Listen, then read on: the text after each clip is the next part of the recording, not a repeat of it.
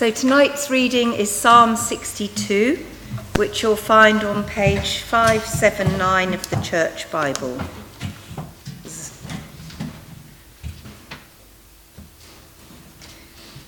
Truly, my soul finds rest in God. My salvation comes from Him.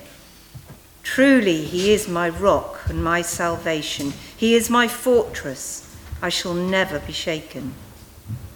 How long will you assault me? Would all of you throw me down?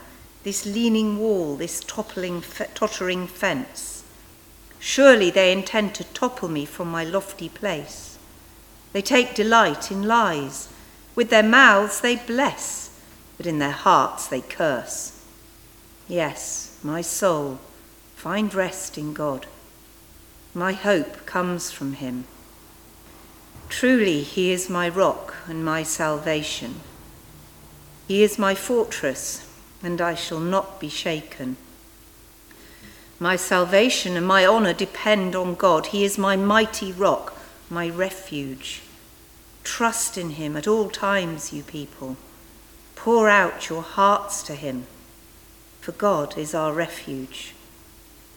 Surely the low born are but a breath, the high born are but a lie.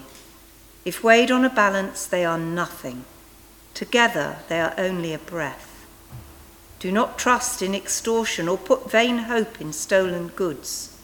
Though your riches increase, do not set your heart on them.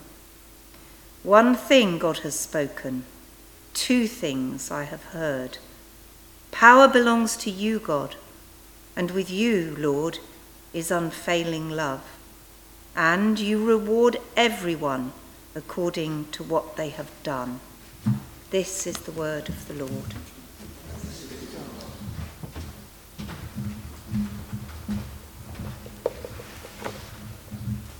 Well, thank you, Pippa, very much indeed for that reading.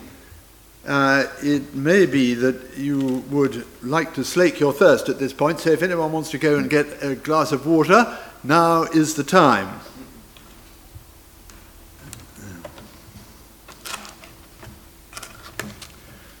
Right, I think I need to move this.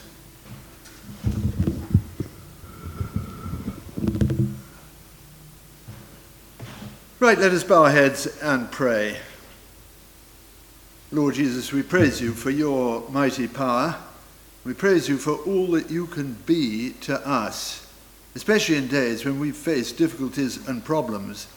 Now, Lord, we pray that you will teach us to trust in you and experience your delivering power for the glory of your name. Amen. Well, now, I hope your Bible is still open uh, at Psalm 62, which we are studying together tonight. Now, this Psalm 62 is uh, a psalm for people under pressure. So, if you've had a really tough week, or if uh, the weekend has been very tricky, well, obviously, I'm sorry if that was so. But uh, if you've experienced difficulties of one kind or another, let me encourage you to look for help here in Psalm 62. I mean, the fact is that sometimes life can be a real struggle, can't it? Uh, best not to pretend that it never is. If people imply that sort of thing, they're not telling the truth. life can be uh, a difficult business and a painful business. I remember a Christian friend, uh, who some of you might know, his expression for going through tough times was being under the cosh uh, implication that uh, God, the Lord, is wielding the cosh and we are under it. I remember he came in one after one weekend had been particularly difficult and started to regale us with his tale of woe. The boiler had broken down. This was winter. So there was no central heating and they were frozen in the house. The car had crashed. I don't know exactly how. Uh, he was facing illness in the family. And as if that wasn't enough, the internet had been interrupted. Well, we don't know precisely uh, what David's circumstances were in Psalm 62. It tells us something at the top of the page, at the top of the uh, psalm there, where it says, For the director of music, for Jeduthun, a psalm of David. Uh, and that's all that the, the superscription, as it's called, that's the writing above the psalm there. Uh, that's all, all, all, it's got to tell us. Um, and I remember reading this and thinking, oh, yes, well, Jeduthun. I mean, who's Jeduthun? It probably doesn't tell us anything about Jeduthun, and uh, I think we can safely forget about Jeduthun. And uh, that was my view until yesterday morning. I thought, well, maybe I ought just to check that uh, well, I'm right in what I've just said about Jeduthun. I mean, I might be completely wrong, and then I'm going to look a complete idiot. So I looked him up, and I discovered that there are uh, 13 references to Jeduthun in the Old Testament. Let me just read you one of them. This is one, don't turn to it. This is 1 Chronicles chapter 16, where we learn that Jeduthun uh, was part of the ministry of the temple. And it says here that with them, were, there's various other people, were Heman and Jeduthun and the rest of those chosen and designated by name to give thanks to the Lord. For his love endures forever. Heman and Jeduthun were responsible for the sounding of the trumpets and cymbals and for the playing of the other instruments for sacred song. See, uh, was evidently a member of the music group and uh, he would meet with the others each week and they'd plan the services and decide which choruses they particularly wanted to have. Uh, so Jeduthun is someone whom the Bible knows about, and it's interesting to see him mentioned there in Psalm 62. These uh, superscriptions, as they're called, these uh, words at the top of the psalm, uh, they may or may not be accurate. And they may or may not tell us about David's circumstances. Uh, so, this one, in fact, if you look just across the page to Psalm 63, this tells us rather more about uh, David's circumstances. It says, A psalm of David when he was in the desert of Judah. And that may or may not be the accurate uh, situation of this psalm. Uh, the, these superscriptions are not regarded as scripture, whereas David's word under God has God's authority. So we're going to trace David's thoughts and teaching through this psalm, Psalm 62, that is, not Psalm 63, uh, and then draw out some points to take home for further thought. This psalm seems to be written in couplets that's sort of two at a time verses. So we'll take them in that way and two at a time and see how we get on.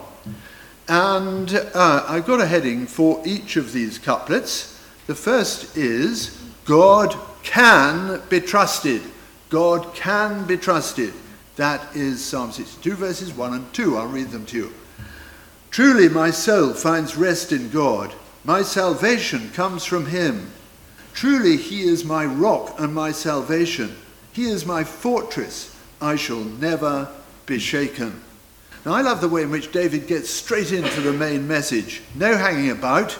He has got a message to share with them which relates to his own experience. Uh, he may well have been going through a hard time, but he is conscious that God has not abandoned him. He is absolutely trustworthy. And that's why David says, He is my uh, salvation. My salvation comes from Him. He is my rock and my salvation. He is my fortress. Those are terrific words, aren't they? For expressing the Lord's protection of His people. If we're Christian believers, these words are true for us in Christ. And we can be confident of them. And they are wonderful words. I mean, to know that we have one who is a rock. We stand on the rock uh, that, that he brings us his salvation given to us freely through faith, and that he is a fortress and will not therefore be shaken. We need to know this, dear friends, don't we? Even if we don't think so on a, a Sunday evening like this, we think the week will be fine. I'm sure it will. I'm sure you'll have a good week, and, and I hope I may do too. But, but uh, what really matters is the security that we have in Christ and the source of that security from God Himself. So, verse 1 My soul finds rest in God. Uh, my salvation comes from Him. It's all from Him, and the glory is His alone. He is my rock and my salvation. I don't know whether you noticed that little word, my. Uh, it's easy to miss, but it's highly significant. I mean, my transfer, transforms what you're talking about from something that might in general apply to pretty well everybody to something that specifically applies to God's people through His Word.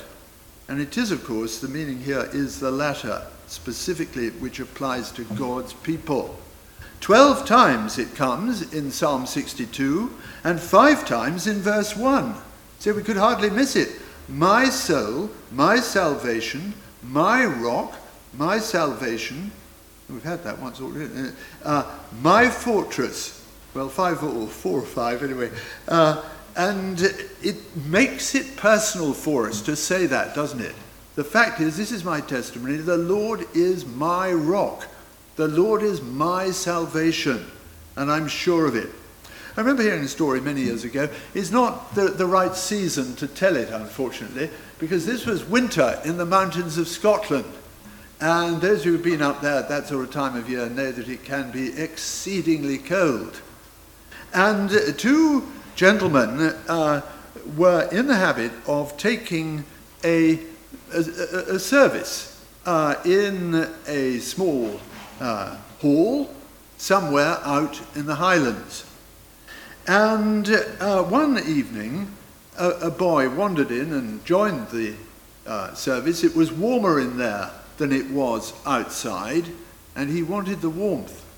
And the people, the two men, uh, were leading, and in preaching, they were preaching on Psalm 23. And they said, Look, we want to make this personal so you really understand it. Uh, when I number off the fingers, you do the same. So, the Lord is my shepherd. I don't know if you noticed how I pulled that one down. So, the Lord, we could all do this. The Lord is my shepherd. And he said to them, Now look, when you do this, when you, you remind yourself of that verse and you number off the letter, the words, uh, when you get to my shepherd, hold down the finger, the fourth finger of your left hand, with your right hand. The Lord is my shepherd. Well, the service broke up and they all went home, and uh, they sort of made their way through the snow and ice. And a few months later on, however long it takes to get warm in Scotland, let's say three months, I don't know, it could be four or five, um, these two gentlemen were walking again through the uh, fields and they, um, they came across something in the, on, on the ground. And they went over to look at it, and they realized it was a body. The body, in fact, of this boy who had turned up at the evening service. And they noticed that this wasn't just anybody dumped down, but as they looked, they saw that the boy's right hand was holding down the fourth finger of his left hand. And they concluded with joy that this boy had found that Jesus Christ was with him in his dying moments. And in those dying moments, the Lord had not abandoned him, but the Lord is my shepherd. So, God can be trusted. That's the first point. Second point, facing up to pressure verses 3 and 4. How long will you assault me? Would you, all of you, throw me down this leaning wall, this tottering fence? Surely they intend to topple me from my lofty place. They take delight in lies. With their mouths they bless. but in their hearts they curse. Now, David is conscious that there is a lot against him, and he knows that because of the way in which these people are talking about him. I mean, this expression, this tottering fence, uh, not very complimentary, is it? That's verse 3, this tottering fence. And uh, verse 4, topple me. Tottering fences easily get toppled. And, um, well, just a little reminder actually that you know you want to be careful when you're out walking in case you come across any tottering fence, because uh, a tottering fence is quite dangerous. You can't put your weight on a tottering fence. If you do, you may well fall over, and the uh, tottering fence will trip you up even as you try to get over. So, a tottering fence is a fairly vicious thing, and some here may know they've been tripped up by fences and they uh, are learning to uh, be careful about them. So, um, all this is aimed at David. You see how it says, verse 3 How long will you assault me? And verse 4 Surely they intend to topple me from my lofty place. In other words, they want David's position as king. They want to boot him out of the uh, palace and say, We've had enough of you, David. It's high time you went. I'm going to resist drawing any, any allusion whatsoever to the activities of elections in our country. But uh, in David's day, you see, these people are pretty vicious. Uh, they, in taking the line that they are taking, they are, of course, opposed to the purposes of God and uh, seeking to bring David, the Lord's servant, down. And they want that position for themselves. Well, what are they like? They have no interest in the truth. Rather, verse 4, they take delight in lies. That's pretty serious, isn't it? But let's be honest, this you can draw parallels from this into our own day, even amongst those who are in the visible church. Not interested in truth, they take delight in lies. Uh, their mouths do one thing and their hearts do something else. Did you notice that? It came over in the song. And I thought it was a lovely song, incidentally. In fact, I thought it was so good I didn't really feel I needed to preach. Um, but uh, yeah, this came over very well. Mouth doing one thing, heart doing another. With their mouths they bless, but in their hearts they curse. And falseness among the people of God is a real trial. And yet David had to face it possibly for the majority of the years that he uh, was king. Point three, repeating the message, verses 5 and 6. Yes, my soul, find rest in God. My hope comes from him. Truly, he is my rock and my salvation. He is my fortress. I shall not be shaken. Now, what's happening here is that David is taking himself in hand.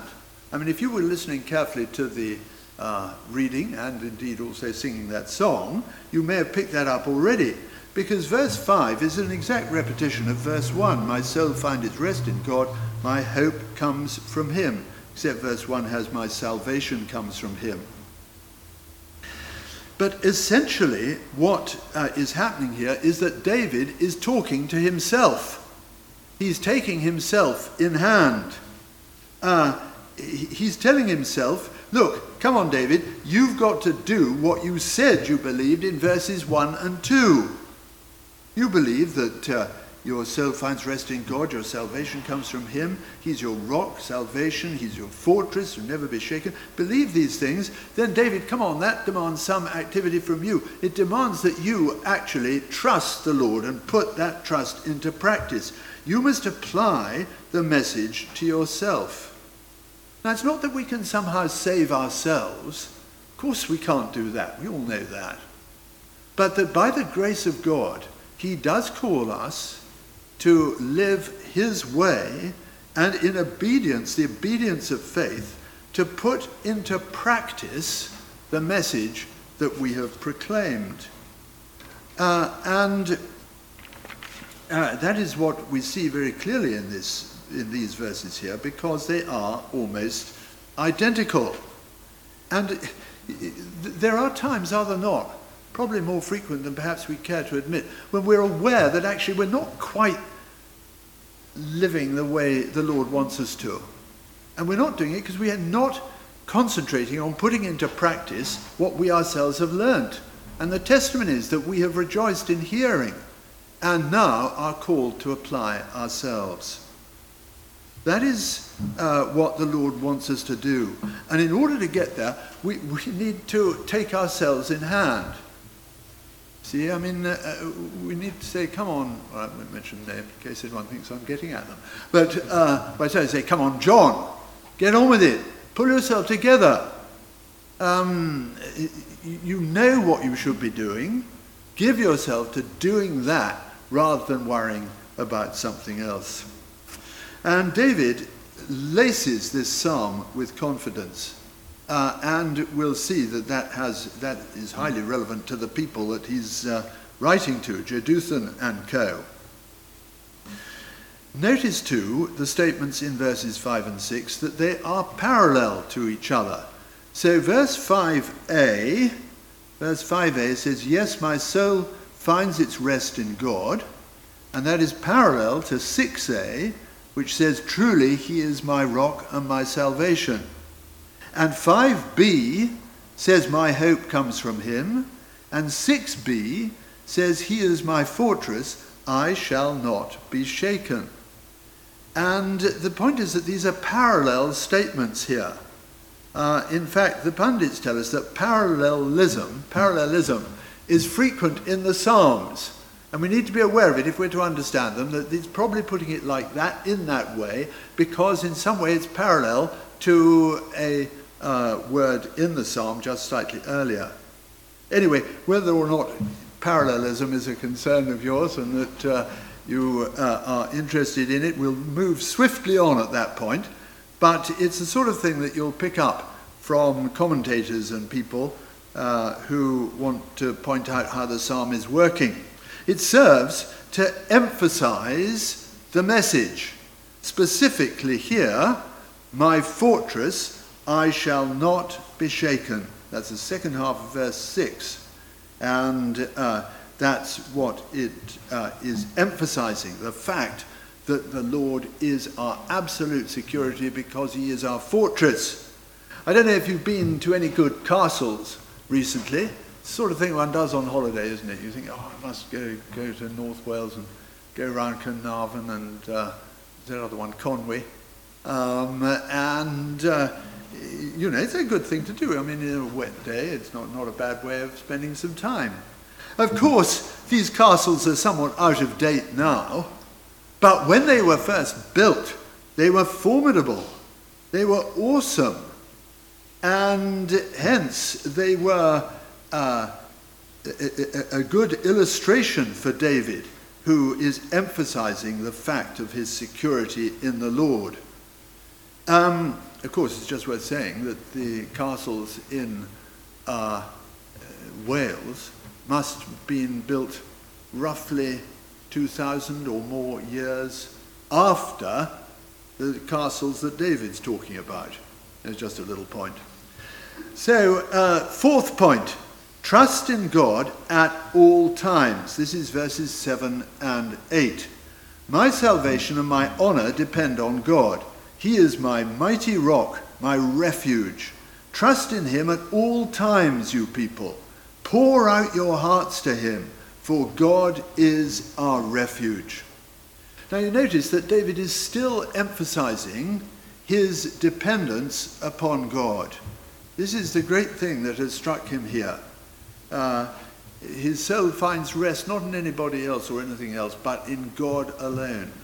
It's only the Lord who is the rock uh, who provides him with this fortress. He is dependent on God, not on earthly things, things that the world tends to value, things like position, possessions, or one's status and persona, these sort of things. The question is, how does this compare with what God is saying through this psalm? See, David emphasizes the confidence that we can have in God through Christ, and then addresses the congregation in verse 8. So, verse 7 is uh, the fact of David's dependence and his salvation and his honor depend on God. He is my mighty rock, my refuge. And then, verse 8, David then speaks to the whole group of Israelites. Trust in him at all times, you people. Pour out your hearts to him, for God is our refuge. I love that, that middle phrase. Uh, of course, it's rightly surrounded by trust in him at all times, the first one, and the third one, God is our refuge. But that little phrase in the middle there, pour out your hearts to him. That's what we should be doing as Christians. That describes praying as a committed Christian. We're not just going through a, a, sort of format, um, but as we come to pray, and this is really, I suppose, more when we're praying on our own than when we're praying together in, in a group. But as we pray on our own, we come to pray, and we should be pouring out our hearts to the Lord. For our hearts may well be full, may they not? Sometimes our hearts are a bit sort of stuffed and, and um, they're, they're, really not much use. We need, then we need to confess that to the Lord and ask Him to set us on fire again. But if we come to the Lord with full hearts, then uh, we should want to pour out our, uh, our, our, prayers to Him. Um, and that is something both that we have to decide to do, and also that as we begin to do, we can know that the Lord is listening and is hearing. Uh, it's a very expressive prayer, isn't it, in verse 8? This pouring out of your hearts to Him. Uh, it's, it's informal, but it's life changing. And so I suggest, and as I say to myself, it's high time I looked again at my own prayer list, my own prayer life, and I would encourage all of us to look at our praying, particularly our praying on our own, and ask the Lord to really set that praying on fire, that we may have great times of prayer which the Lord will uh, richly bless. Trusting God at all times. Two more. Exposing the way of the world, verses 9 and 10. Surely the lowborn are but a breath, the highborn are but a lie. If weighed on the balance, they are nothing. Together they are only a breath. Do not trust in extortion or put vain hope in stolen goods. Though your riches increase, do not set your heart on them. Now, David here brings the truth to bear on what the world values so highly social position and their methods used to achieve it. How much is this really worth? God gives his opinion, uh, or his assessment rather, in verse 9, where he says of the highborn and then at the other end the lowborn, if weighed on a balance, they are nothing. See, even if you've got one of those modern uh, balances which have uh, various digital functions and uh, things that, uh, what on earth do you call it? Anyway, um, uh, not the good old scales with the weights on them. David was probably thinking more of one of those. But no, I mean, this might be the most sophisticated weighing machine, but it cannot give weight to anything other than what is put upon it. Then it will register. And in the same way, uh, we cannot try to impress God with various of our uh, various characteristics of our own lives. We're not going to impress God. Rather, we need to come to Him seeking His forgiveness and grace because this, uh, um, th- th- this uh, position of these people uh, who are the highborn and opposed at the bottom end of the scale, the lowborn, but principally, really, it's the highborn that are in focus If weighed on a balance, they are nothing, verse 9. Together, they are only a breath. So there you are. That's the Lord telling us uh, how we should regard those who imagine that their social position is extremely important. I'd just like to read to you from James chapter. A.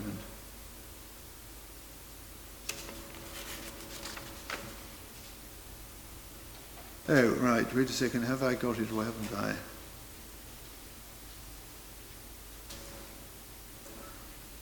Ah. Oh.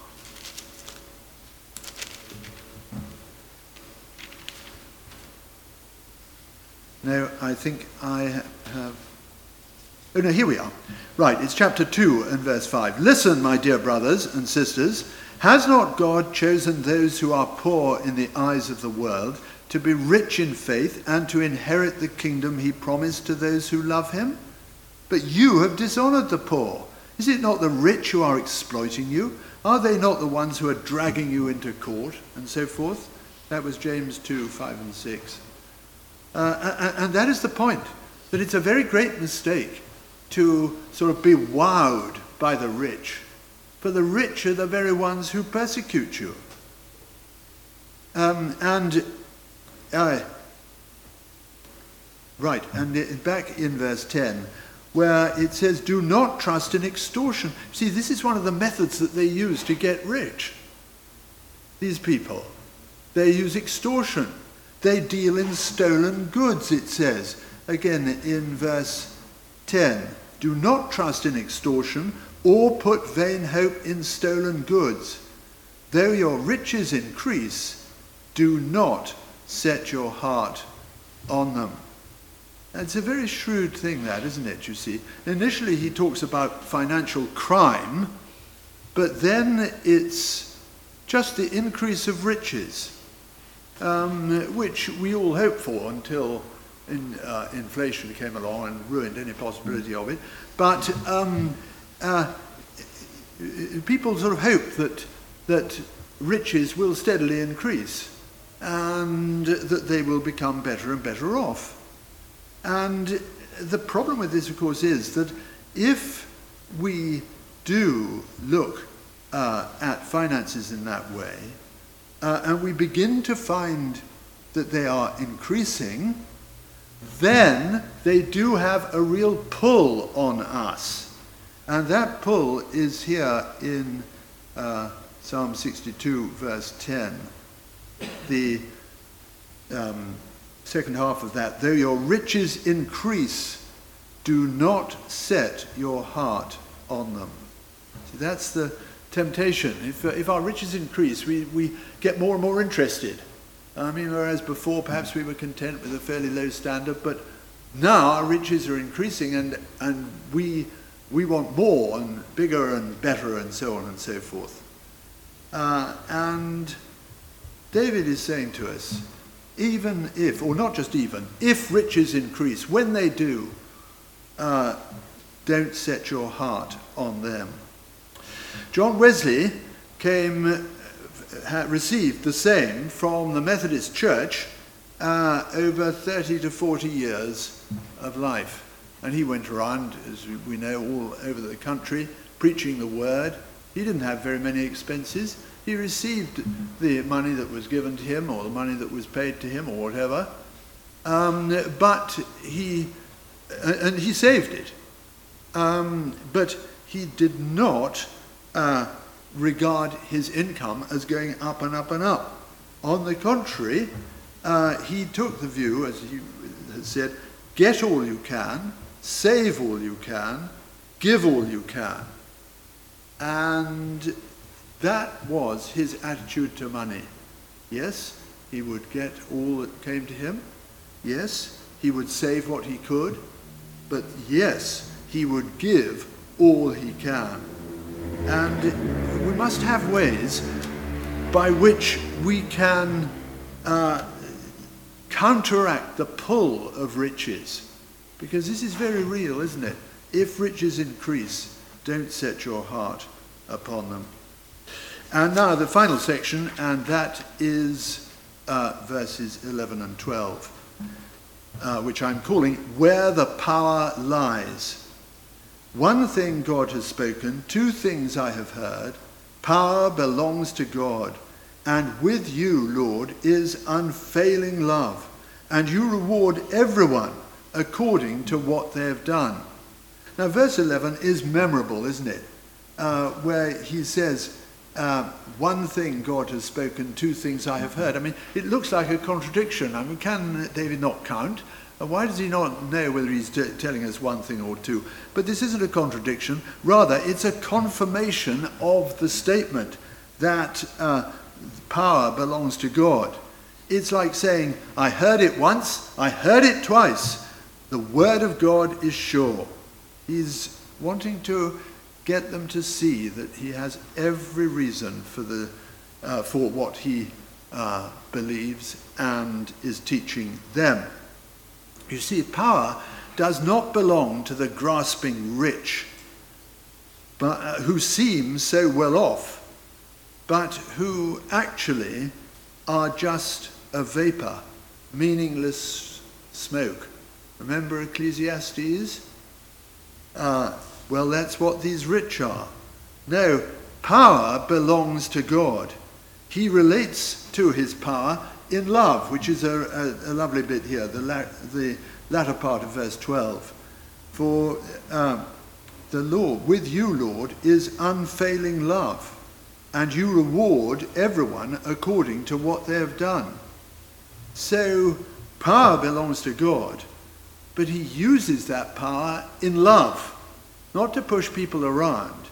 Uh, and he is able to honor those who have honored him because he is the judge, and he rewards everyone according to what they have done. So let's be sure that we honor the Lord's people and that we're not drawn away by the love of money. Remember that power belongs to God. He really can deliver on his word. But when you're going through those tough times, under the cosh, uh, remember the Lord has a purpose in this, and he can see through to the other side. And he would remind us that truly my soul finds rest in God alone. My salvation comes from him. Truly, he is my rock and my salvation. He is my fortress. I shall never be shaken. Let's bow our heads and reflect, and then I'll lead in prayer.